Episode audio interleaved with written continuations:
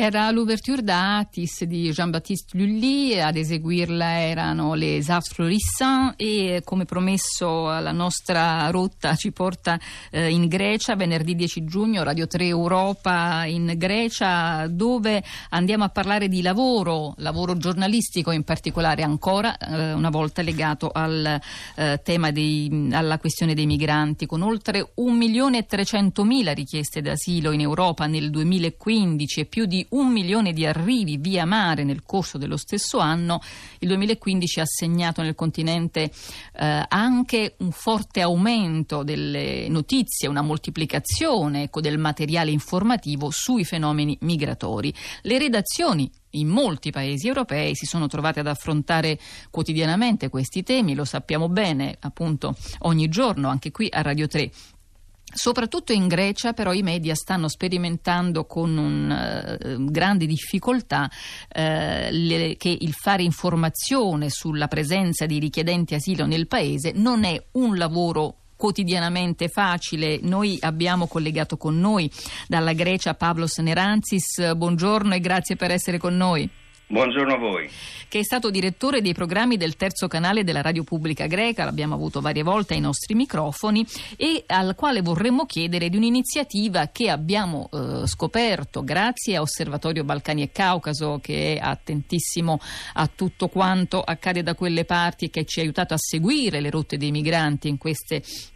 eh, settimane e appunto da Osservatorio Balcani e Caucaso abbiamo scoperto della iniziativa presa da giornalisti eh, greci ma non solo, mi pare anche macedoni, eh, iniziativa che dovrebbe portare all'adozione di una carta di idomeni. Che cos'è la carta di idomeni? Ma sarebbe una, una carta di etica professionale, nel senso perché bisogna vedere, regolarizzare i modi con i quali si affrontano questioni che riguardano appunto il flusso di centinaia di migliaia di richiedenti asilo in Grecia e in Europa. La storia è un po' lunga, nel senso che la Grecia è stata a lungo al primo posto nella classifica dei paesi europei per quanto riguarda la diffusione di attitudini xenofobe. è stato all'inizio degli anni 90 un clima di caccia alle streghe, sbatti il mostro in prima pagina quando arrivavano eh, centinaia di migliaia, soprattutto di cittadini albanesi. Allora i canali, soprattutto privati, le televisioni private, adottarono uno stile di giornalismo allarmista, uno stile xenofobo. Questo ha durato a lungo. Devo dire che questa storia della carta di Domeni risale già al 2006, quando allora avevo presentato la prima bozza di, qual- di quella che poi sarebbe diventato il documento attuale. E in realtà c'è stato un, eh,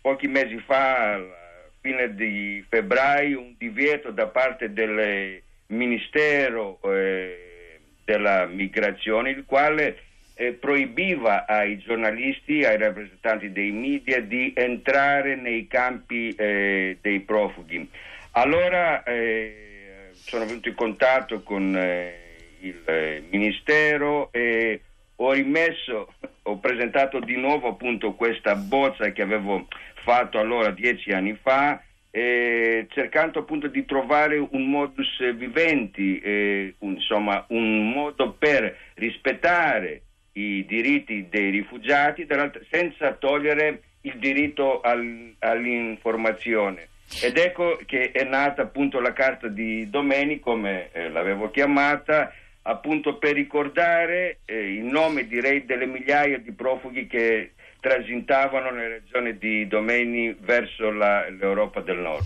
Pablo Saneranzis, la Carta di Domeni ha in Italia eh, qualcosa di simile che è la Carta di Roma. Voi avete ricevuto il supporto, il sostegno dell'Associazione Carta di Roma che si preoccupa della stessa cosa, e cioè che eh, venga monitora- monitorata in ogni caso la copertura mediatica del fenomeno migratorio. Eh, la Carta di Domeni vi sta aiutando praticamente, vi aiuterà qual è il, il, anche il, l'accoglienza avuta ecco, da un documento che è eh, insomma, in parte simbolico?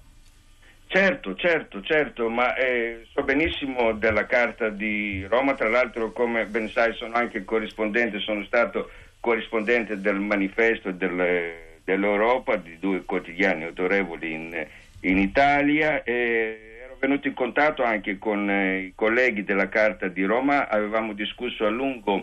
appunto a, a Roma di questa eh, iniziativa eh, in Grecia e infatti abbiamo anche il supporto sia dei colleghi italiani sia anche della, eh, della Commissione Alta dei eh, rifugiati che sono tuttora in Grecia e lavorano tantissimo. Eh, infatti ho fatto riferimento sia alla Carta di Roma eh, sia ai codici etici adottati dai giornalisti da Bel- del Belgio e dei Paesi Bassi e anche del codice di deontologia e codice etico dei giornalisti greci. Insomma, eh, ho cercato un po', tenendo conto delle condizioni eh, reali che ci sono in Grecia causati dall'arrivo appunto eh, dei, dei, profughi, di eh, presentare una, una, formula per appunto eh, tutelare il ruolo sociale dei giornalisti nelle condizioni appunto create dalla presenza dei rifugiati, di contrastare la cultura dell'intolleranza, la xenofobia eccetera e soprattutto garantire il diritto alla libertà di, espre- eh, di espressione, libertà di stampa. Pablo Seneranzis, approfittiamo di questo collegamento allora anche per farne un po' di copertura mediatica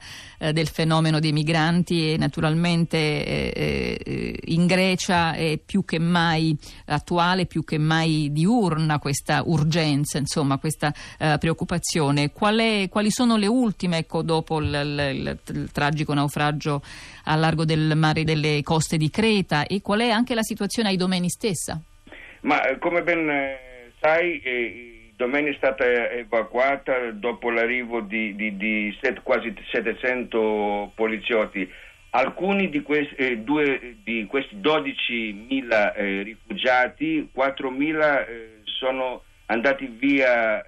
da soli, dopo ovviamente l'arrivo, da soli tra virgolette, dopo l'arrivo delle forze della polizia e sono sparsi nei dintorni, eh, hanno, hanno, creato nuovi campi, eh,